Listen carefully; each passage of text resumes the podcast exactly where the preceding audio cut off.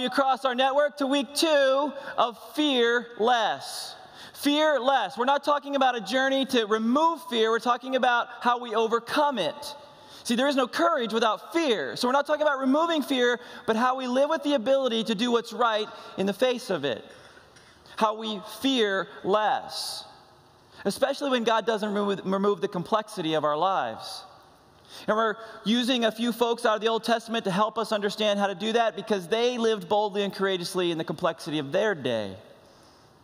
Now, we're in a season, though, of the year where many people are seeking the adrenaline rush of being frightened.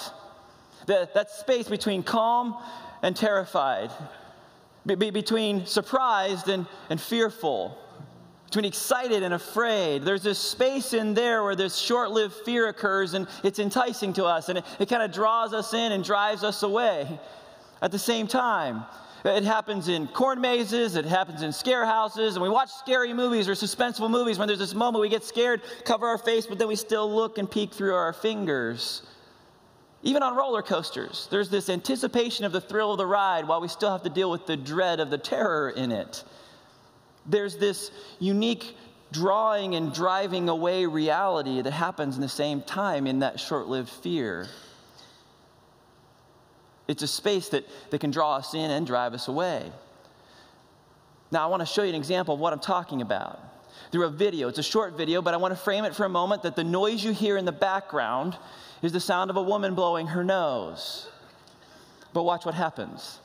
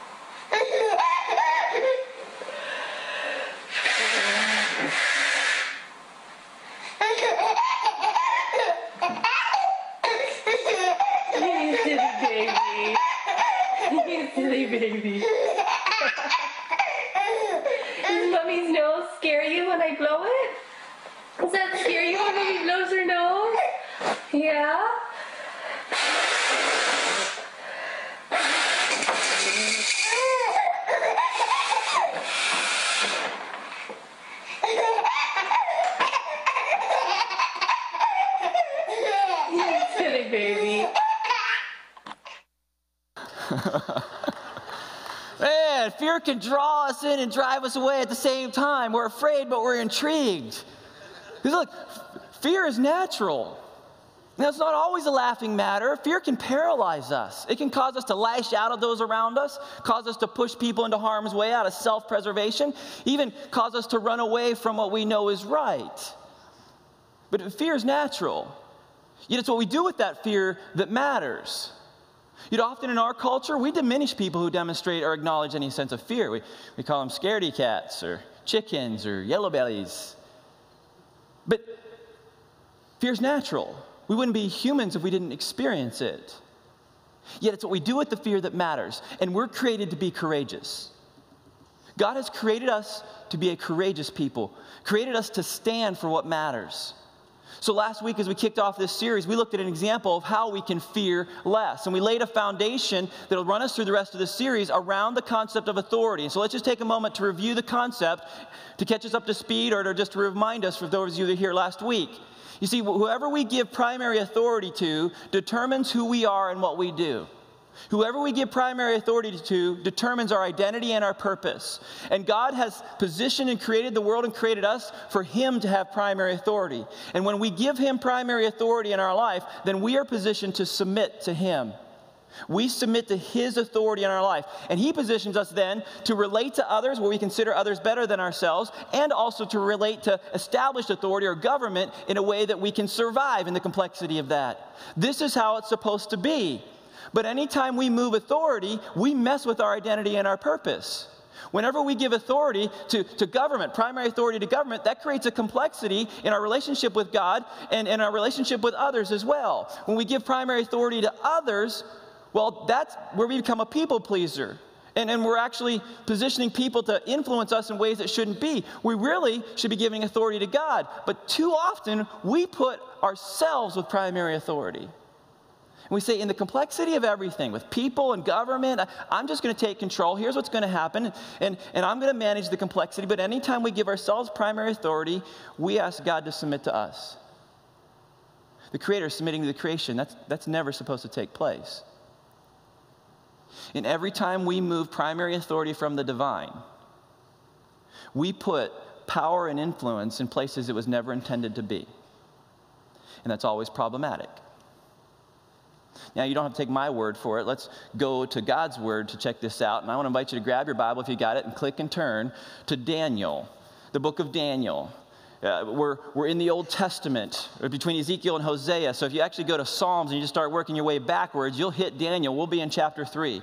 And we're picking up the story out of our time last week in chapter 3, having already understood that in chapter 1, the people of God are in exile, that, that there are actually three deportations from Judah to, the, to, the, to Babylon.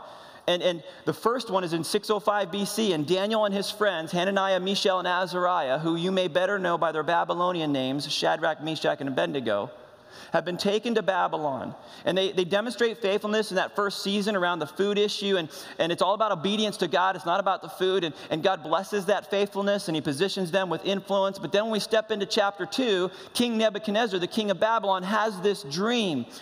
And God positions Daniel to interpret the dream, which then positions King Nebuchadnezzar to acknowledge God's authority. And he kind of does, but not fully. Yet he positions Daniel in a greater place of prominence. He puts him over everybody. And then he actually, at Daniel's request, promotes Shadrach, Meshach, and Abednego as well. And as we step into chapter 3, King Nebuchadnezzar has this huge gold statue built, a statue of himself built, almost as if it's in direct defiance to the prophetic dream that he just had to work through. But it's in this chapter that we can learn a few things about how we can fear less in our own journey. So let's dive right in. Verse 1 in chapter 3 of Daniel. King Nebuchadnezzar made an image of gold, 60 cubits high and 6 cubits wide, and set it up on the plain of Dura in the province of Babylon. Now, 60 cubits high and 6 cubits wide is 90 feet high and 9 feet wide. It, it, the height was basically the distance of running a baseball diamond. It was the height of two semi trailers stacked together, or, or 15 people my height stacked one on top of the other. It was an impressive structure that he set up with a purpose. He put it on the plain of Dura, and then he summoned the satraps, prefects, governors, advisors, treasurers, judges, magistrates, and all the other provincial officials to come to the dedication of the image he had set up. And so those guys came, those leaders came, and they stood before it. Now, in that crowd is Shadrach, Meshach, and Abednego. They came as administrators in the province of Babylon. They came as requested and ordered and directed.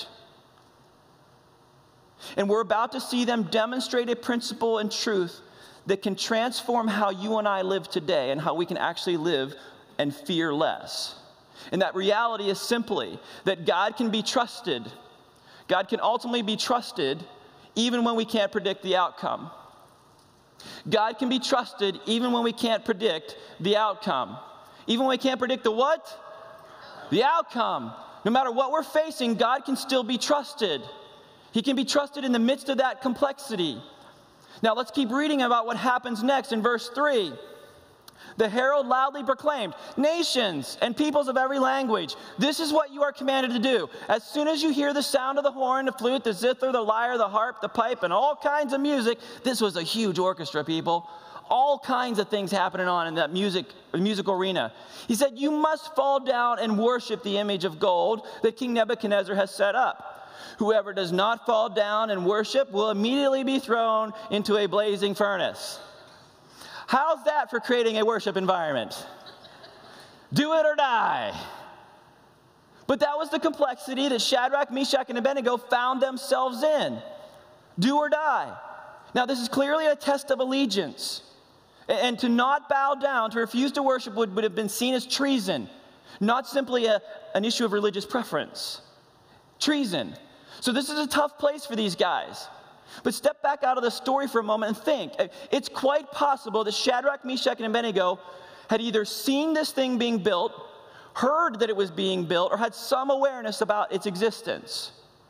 They could have talked about what it meant. They may, have, they may have even had an inkling that there was to be a bow down moment, or maybe this was a reveal moment, like just a suddenly, hey, now we're all going to bow down. We don't really know how they interacted about it, but we do know is how they responded to it, how they responded to the complexity. And how, what they do shows us that God can be trusted even when we can't predict the outcome. No matter what we're facing, He can still be trusted even when we can't predict that. So in verse 7, the music starts. It creates this moment where everybody's invited to move primary authority. And leaders bow down immediately out of respect or out of fear, all over the place. And Shadrach, Meshach, and Abednego are positioned with a choice. Their choice is to move primary authority or not. This isn't about preference, this, this isn't about comfort, it's not even about belief. This is about faithfulness. This is about who has primary authority in their life. And they could move it to the established authority the king and worship the king, or they could keep it where God wanted it to be, with him. One of the other things they could have done is just given it to themselves and say, you know what, this is really complex, fellas. How are we going to manage government? How are we going to manage others and, and not upset God too much? They, they, could have come up with a scenario, say, hey, you know what, here what, Abednego could have said this. He said, hey, listen, when the music starts, Shadrach, you go to the bathroom, so you don't have to worry about it. Just go to the restroom. And, and, and, and Meshach, you, you fake sickness. And, and me, I'm going to fake a cell phone call, so I don't have to worry about this either. But they couldn't do that. Not just because they didn't have cell phones, people, but because they knew what God had said. That God had said, Have no other gods before me. Worship no one but me. I am a jealous God. Now, this had to have immense pressure in this moment. Just intense moment all the way around. People of every nation and language were face down, but Shadrach, Meshach, and Abednego, they knew they had no choice. And it wasn't the no choice that the king thought they had, it was they knew they had no choice. They couldn't move authority. They couldn't move primary authority because they also understood that the faithfulness of God must be the line that separates compliance and defiance. Faithfulness to God must be the line that separates our compliance and our defiance. Paul talks about how we're to relate and interact with established authority in Romans chapter 13, referenced it last week. If you've never spent time studying Romans 13, you need to. Get in there, study what God says, study how we're supposed to interact with authority. It is a very complex thing, especially in our season today, where established authority is less and less responsive to God, where we're living as holy people in unholy times. We need to understand how we relate to authority because we are to comply to a point. And faithfulness to God is the line that separates compliance and defiance. At least it ought to be. We submit until the issue of faithfulness to God comes up. It, it means then that we need to know where the lines are, which is why we need to be studying God's Word because He gives us information about where those lines exist. It's, it's also the reason why we need to be in prayer and listening to the Holy Spirit so we can hear Him and obey Him, so we can know where His lines are, so we know where compliance and defiance separate. It's the reason we talked about channel markers a few weeks ago, where we need to be able to understand the internal, external, and concrete realities of the Holy Spirit working in us. It's a complex thing to sit in the dynamic of the authority of government and the authority of God and the influence of others. But when we give God primary authority, it starts to separate out and make a lot more sense, and we understand how to navigate that complexity and fear less. But here's what happens next, and you may know the rest of part of this story is that at the same time this music happens, the astrologers are, are identified in some translations as the Chaldeans, which from this passage I think is the Babylonian word for tattletaler. Just kidding. They go to the king and they say, Hey, king, you're awesome. You're good. And yeah, you had all this worship stuff going on and you, and you, you said people were to bow down, but we got, sorry, we got to tell you this that some of the men you put in charge, specifically Shadrach, Meshach, and Abednego, uh, those guys don't listen to you at all and, and they're not worshiping and bowing down. And that's bad. Now, these guys weren't just saying that out of loyalty to their king or out of patriotism. This was out of jealousy. They had a political agenda. These are the same knuckleheads in chapter 2 who couldn't interpret and couldn't help the king with his dream. But God gave favor to Daniel, so Daniel could. So there's jealousy. They had an agenda. They, they saw Daniel and his friends get promoted. They didn't like that. And whether the king understood their agenda behind it or he just didn't recognize it at all, he was honked. We keep driving on in scripture. Here's what the next part of the passage says Furious with rage, Nebuchadnezzar summoned Shadrach, Meshach, and Abednego. So these men were brought before the king, and, And Nebuchadnezzar said to them, Is it true, Shadrach, Meshach, and Abednego, that you do not serve my gods or worship the image of gold I have set up? Now, props to Nebuchadnezzar because he took the time to ask. He didn't just function on what he heard. He had a private conversation where he interviewed them and investigated this further. And he asked the question because remember, he knew of these guys. He, he had, they had favor with him. In chapter one, he found none like them in all of the kingdom and he elevated them. And then in chapter two, he promoted them after he promoted Daniel. But even with that favor, he goes on to say this now, when you hear the sound of the horn, the flute, the zither, the lyre, the harp, the pipe, and all kinds of music, if you are ready to fall down and worship the image I made, very good. No harm, no foul. We can move forward. Very good. Just, just realign authority a bit here and we'll all be fine. But if you do not worship it, you will be thrown immediately into a blazing furnace. Then what God will be able to rescue you from my hand? And they could have said the same God who had that whole dream moment and you, and you praised at the end of chapter two, but they don't say that because they realize this is not so much a threat as him having this conversation of, guys, you understand what the problem is here, right? You understand the scenario? And come on, boys, choose differently. Because this is not going to go well if you don't. Now, that just created even more pressure for Shadrach, Meshach, and Abednego to move authority. And it's one thing to take a private stand for God, it's another thing to take a public stand for God, and it's even a greater thing to take a public stand that's challenged. And King Nebuchadnezzar, he, he knew about their God through Daniel. And, and, and he's in this space saying, Look, you're about to hit my line. And if you hit my line, things aren't going to go well. So choose differently. Can you imagine the enormous pressure to compromise on these three men? To move authority. I mean, it was the king, it was the furnace, it was, it was fellow Jews, it was their enemies, all of that pushing in to move authority. It had to be tremendous. But faithfulness to God was more important to them than all of that. Here's what was really happening Nebuchadnezzar's directive to worship was an issue of moving authority. It, they, it was an issue of saying, Look, I'm in charge. And, and if you put me, if you, if you want to Shadrach, Meshach, and Abednego to say, look, I get primary authority in this. And, he, and, and others were even supporting it, submitting to him, even facilitating their own agenda within that. And Nebuchadnezzar's strength of threat rested solely on the belief that Shadrach, Meshach, and Abednego valued their life more than their faithfulness. That, that living was the most important thing for them. But he's actually talking to three guys who looked at their life through the lens of God's authority and considered faithfulness more important than their very lives. The complexity of it begins to go get more clear. Let's look at what they did. Verse 16 Shadrach, Meshach, and Abednego replied to the king, King Nebuchadnezzar, we do not need to defend ourselves before you in this matter. Ooh. Now, listen, that's not a statement about rebellion, that's a statement about authority. They're showing respect in his title, king. They're trying to submit to government, establish to government in a way that honors without crossing the line of faithfulness to God. See, it's not rebellion, this is about authority. And if we are thrown into the blazing furnace, the God we serve is able to deliver us from it. He's able. That's a statement of faith. And he will deliver us from your majesty's hand. That's a statement of belief. Again, your majesty's hand. They're acknowledging established authority, but they're knowing that there's a line to primary authority to God. They go on to say, but even if he does not, this conversation goes to a whole nother level with these six words. Underline them, circle them, highlight it in your Bible. Do whatever you can to mark these six words because they are some of the most faith filled words in all of Scripture. Some of the most faith filled words in all of Scripture. But even if he does not, even if he does not, those words scream authority rests primarily with God, no matter what he allows or orchestrates. You get too many people in that dynamic, they start to negotiate with God and say, you know what, God, I'll do this if you do that. Okay, this is fine as long as you do this. But anytime we give conditional authority to God, we're not really giving authority to Him at all. And the complexity of this situation became a lot more clear when these guys had the conversation they, they needed to have. To say, but even if He does not, but even if He does not, we want you to know, Your Majesty, still showing respect in the title. And what's interesting to me is they're, in all that pressure, they don't allow the fear to drive them to think about themselves.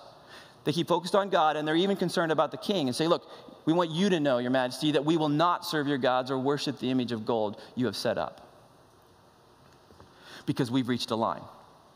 It's the right line of faithfulness to God, and we choose to honor God, regardless of the cost. Shadrach, Meshach, and Abednego, man, they, they knew God's power, but they also knew they needed to do what was right, even if God didn't do what they hoped or expected. But even if He doesn't. One of the things I love about Shadrach, Meshach, and Abednego is that they not only didn't doubt God's ability, they didn't presume to know His will. They understood that God's plans can be different than our desires. They had already seen that in chapter one, the fact that they were in exile. That was not part of their plan, but they understood that God's plans can be different than their desires. And in that space, able to say, but even if he does not, it shows they kept authority with God. They did the same thing in chapter one around the food issue, and, and God responded to their faithfulness. And I believe that, that that gave them the courage to stand in this moment where the stakes were much higher. You know, I had to process this, trend, this uh, concept of, but even if he doesn't, in my transition here to Heritage. When I was invited to come to the Quad Cities and be part of this church family, I was invited into a temporary role. Title was Senior Pastor Select, which means the board had done its due diligence in identifying me as a potential successor to my predecessor, John. So I was being invited to come into a nine month to three year journey a process which really, in many ways, was making sure I was ready, the church was ready, and John was ready to potentially give me a job of senior pastor at the end of that. So, the task before Beth and I was to move our family, uproot our teenage sons, move to the Quad Cities for a nine month to three year interview process with the possibility of a job at the end. Now, I believed God was able in that journey believed he was able. I even believed that he would. But along that journey, I had to acknowledge and sit in a posture of, but even if he doesn't. Even if he doesn't. What allowed me to sit in that space and, and have the courage to risk was the belief that faithfulness is more important than the outcome, that obedience is more important than what might transpire. Now, in that journey, there were people who wanted the transition to happen faster and people who wanted it to happen slower. There were things in the organization that, that made it want to move faster and things that needed it to slow down. So, in the complexity of, of others and the established organization of the church, in the dynamic of move faster and slower, the only space that I could find peace in the complexity and the uncertainty of it all was right here, where I sat in submission to his primary authority and said, But even if he doesn't, and whatever, but even if he doesn't scenario in your life is today, this is where you need to sit. Anytime you move authority, it messes with your identity and your purpose, and it gets really complex. Shadrach, Meshach, and Abednego made a choice. In that time of testing, they weren't going to move authority. But it's in those times of testing that we can come up with excuses to move authority and compromise. Th- those three guys had already been faithful in chapter one. After the exile, they, they were already faithful. They could have said, Really, God? You're going to allow this whole bow down thing and this fiery furnace thing, even after we did all that? Come on. But they don't. They keep primary authority with Him. And I know, look, you and I have desires and dreams. We may even pray to God and ask Him to, to work and fulfill them. But if we love Him, we can't turn our back on Him, even if He doesn't. Because here's what happens uh, once these guys say these words, the king gets furious. Scripture says his attitude changed towards them. He had the furnace heated seven times hotter. He had some of the strongest men in his army come and bind these guys, tie them up, carry them to the furnace. It's so hot, those guys die as Shadrach, Meshach, and Abednego fall into the furnace. It was all intended to incinerate immediately their defiance. But once they're in the fire, the king sits down and he actually realizes he asks this really silly question Hey, didn't we put three guys in there? His little cronies are like, Yes, Your Majesty, we did. He goes, But I see four.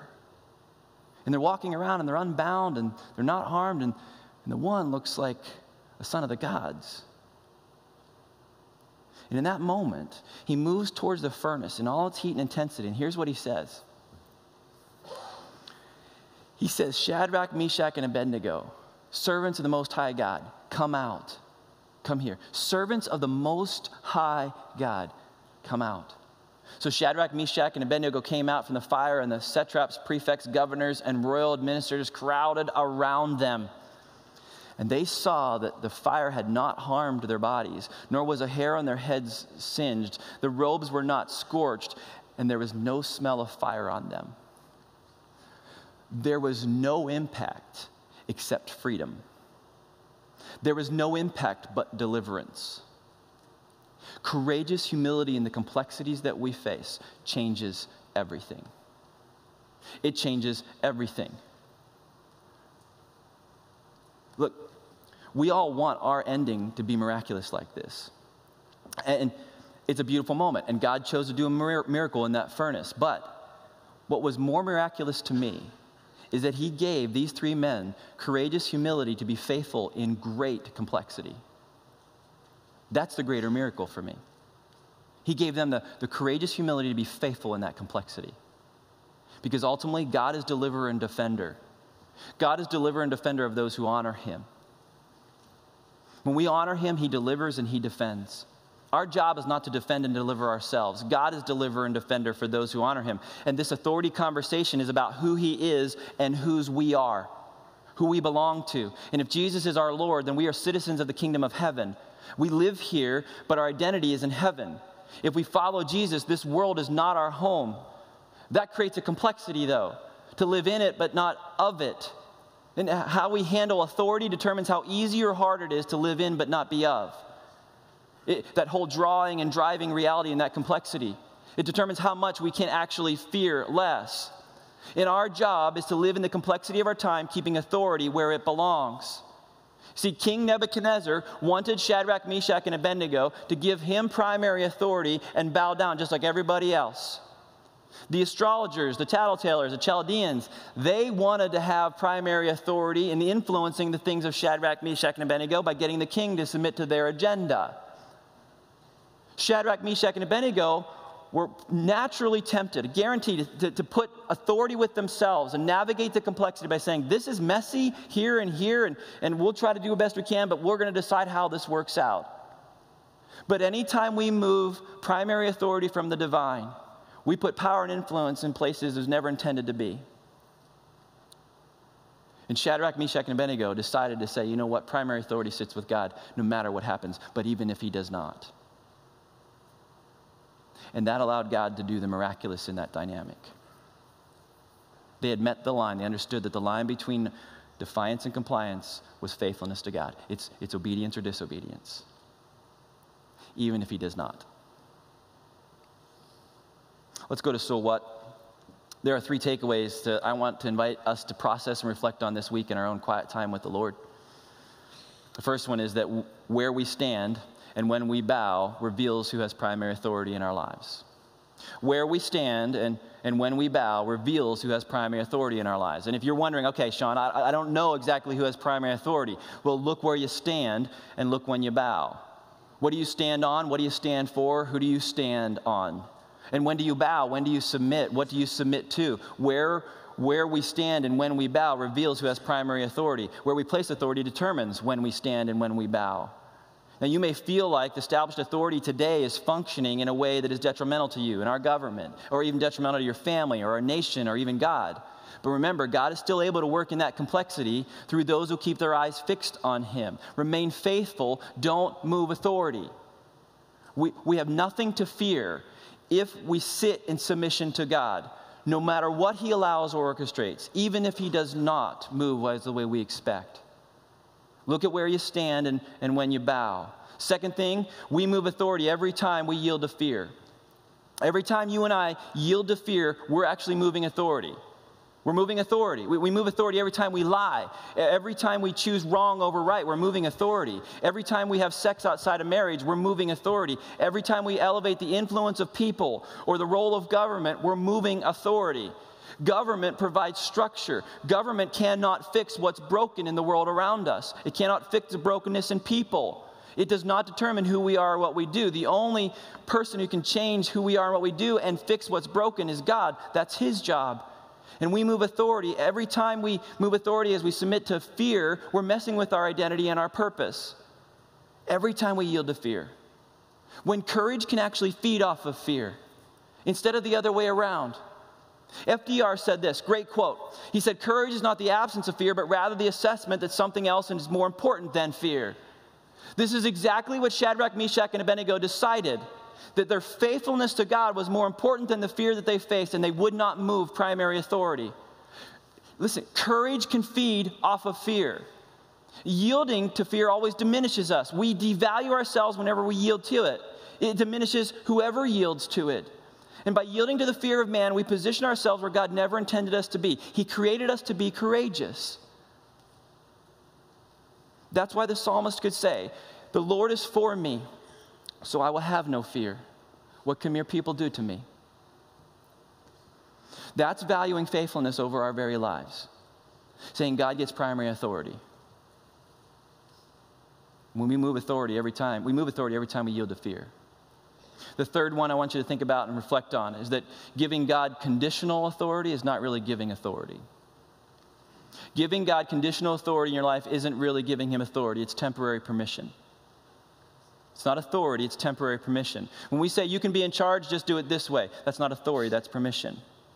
When we say, okay, you've got control, you can take this, but then we take it back, that's not authority, that's temporary permission. It's all conditional. And we're retaining authority in that dynamic. If you have a faith that looks one way on Sunday than it does on Monday, that's not authority, that's permission. If you have a public faith and a private faith and they look very different and they don't connect, if you're not faithful in every circumstance, if you're, if you're faithful until your boyfriend or your girlfriend or your coworker pushes you to cross a line you know God does not want you to cross, that's not authority, that's permission. And if Shadrach, Meshach, and Abednego had given permission rather than authority, they would have got to the fiery furnace moment and go, oh, well, you said fiery furnace. Oh, I'm sorry. We're good. We'll bow. But they didn't. They gave him authority, not permission. And God wants authority, not permission. When, when we give God that conditional authority, when we say, God, I'm only going to give you parts and pieces, what we're really saying is we're keeping authority with us. And then we're piecemealing it out where we want it. And whenever we keep authority with ourselves and we try to figure out the complexity of government, especially government that's not holy, or we complexity with relating to others on our own, it gets way difficult, and then we're asking God to submit to us. And in that dynamic, we will never find peace, we'll never sort through the complexity of it all. This is the place that many of us sit and we're trying to give conditional authority. When in reality, we give him all authority, no conditions, then he positions us to define who we are and what we do, and then he defines how we relate to people and how we relate to government, whether it's holy or unholy. This is the only way it begins to work out. This is the only way that we sit in the but even if he doesn't moments and have sanity. It's how we navigate the complexity of this life. And giving God conditional authority is not really giving him authority at all. He wants us to be like Shadrach, Meshach, and Abednego with courageous humility Give him all authority. Sit in the complexity, being willing to say, but even if he does not. So let me ask you this question Where do you need to choose courage and certainty in God? There's lots of things that are uncertain in our world, lots of things that are complex, but where do you need to choose courage and certainty in Him? Saying, but even if He does not. God shows up in our trials and our difficulties. For Shadrach, Meshach, and Abednego was the fourth person in the furnace. He showed up. He, he didn't give the removal of the complexity, but the ability to stand in it.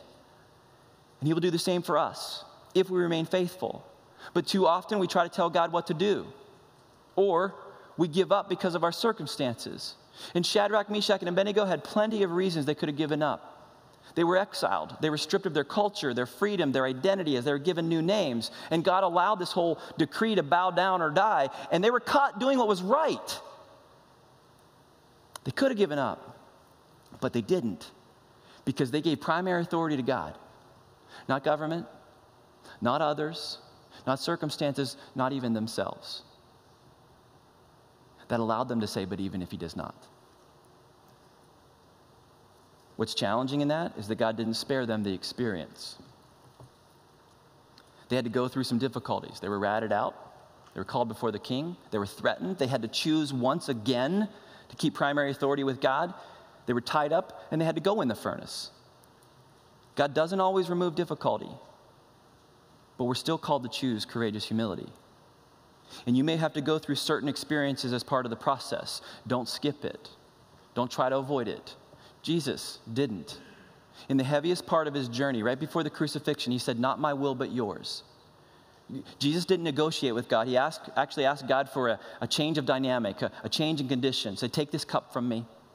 But he quickly followed it up with, Not my will, but yours. In a very similar way, when Shadrach, Meshach, and Abednego say, But even if he does not, they're acknowledging primary authority. God getting primary authority as they serve others and they live under government until it means disobedience to God until it reaches that line. You know, I realize that some of us here today have bowed down when we should have stood. Some of us have sought pleasure and identity in, in our careers, in sex, in lying and maligning to get ahead. We've given into pressure to do something and cross a line that we knew that before God was wrong. And whenever we shift authority from the divine, we put power and influence in places it was never intended to be. That is always problematic. And if you struggled or failed in faithfulness before, I want you to know that today you can choose differently. It, you can walk with God and give Him authority today. Don't let a sense of failure inhibit your courage to step into new faithfulness. Don't let what was define your ability to step into what can be. If you want God to work in your life, start by giving Him authority. If you've never accepted Jesus as your Lord and Savior, then God does not have primary authority in your life. He has established the way to relationship with Him is through Jesus. And if you've not done that, today's the day for you to do that and give Him authority. Where you receive forgiveness for sin, you receive the gift of eternal life, and you begin to walk with God. You can do that today, and there's instructions in the back of your note guide for how you can step through that process and have the right conversation to give God primary authority. But then we're all called to keep that authority in its place. Here's what happened when Shadrach, Meshach, and Abednego did what they did. Nebuchadnezzar said, Praise be to the God of Shadrach, Meshach, and Abednego, who has sent his angel and rescued his servants. They trusted in him and defied the king's command, didn't move authority, and were willing to give up their lives rather than serve or worship any God except their own God. And as a result of that, what happened next the king said, Therefore, I decree that the people of any nation or language who say anything against the God of Shadrach, Meshach, and Abednego be cut into pieces and their homes be turned into piles of rubble, for no other God can save in this way. No other God can save in this way. Then the king promoted them, all three of them, in the province of Babylon. They weren't just spared and saved, they were promoted, they were elevated. And God always honors faithfulness, my friends, in this life or the next. It may not be the way that you and I expect, but He always does it. And you may wish that God remove the complexity of your life. You take away the burden. He would, he would keep the fiery furnaces away and the demands to bow outside of being in front of your journey. But the reality is, He does allow and orchestrate. But in those spaces, He shows up and He asks us to be faithful. That's where He can live and move and work in ways we never thought possible. And we may very well be led into situations, positions that seem dire and awful. You may not be facing a literal fiery furnace or a royal decree to bow down, but there are things asking for your submission today fear, insecurity, doubt, opinions of others, your past, even ourselves. You may not have to go through fire, not be spared from entering into it. But remember, in that complexity, God can be trusted even when we can't predict the outcome. So, whatever the but even if He doesn't circumstance of your life is, but even if he doesn't heal, even if he doesn't remove that complexity, even if he doesn't intervene, the challenge for us is to keep primary authority with him so that he receives glory, honor, and praise. How will you respond in the but even if he doesn't moments? It matters. Let's pray together. Heavenly Father, I thank you that in the complexity of a world that often just doesn't make sense, that's heartbreaking and filled with pain and loss and hardship and frustration that you still work in that complexity. And you seek to work in and through people who say, but even if he does not, who say, we will not move primary authority. You define who we are and what we do, and you define how we relate to others and how we relate to established authority. So, Father, in the next few moments, as we prepare to step back into worship through song, I pray that you would speak, you would direct our thoughts and minds and hearts to the next thing you have for us, to the moment that my friends need to step boldly and courageously, where they need to choose courageous humility so that you can show up, but even if you do not, even if you do not show up the way we expect and move the way we thought, may we still place our trust and hope in you regardless of outcomes. I love you. I thank you that you're a God who is worthy of that kind of trust and faith. And may we be a people who offer that to you on an ongoing basis. I pray these things in Jesus' name. And everybody said, Amen.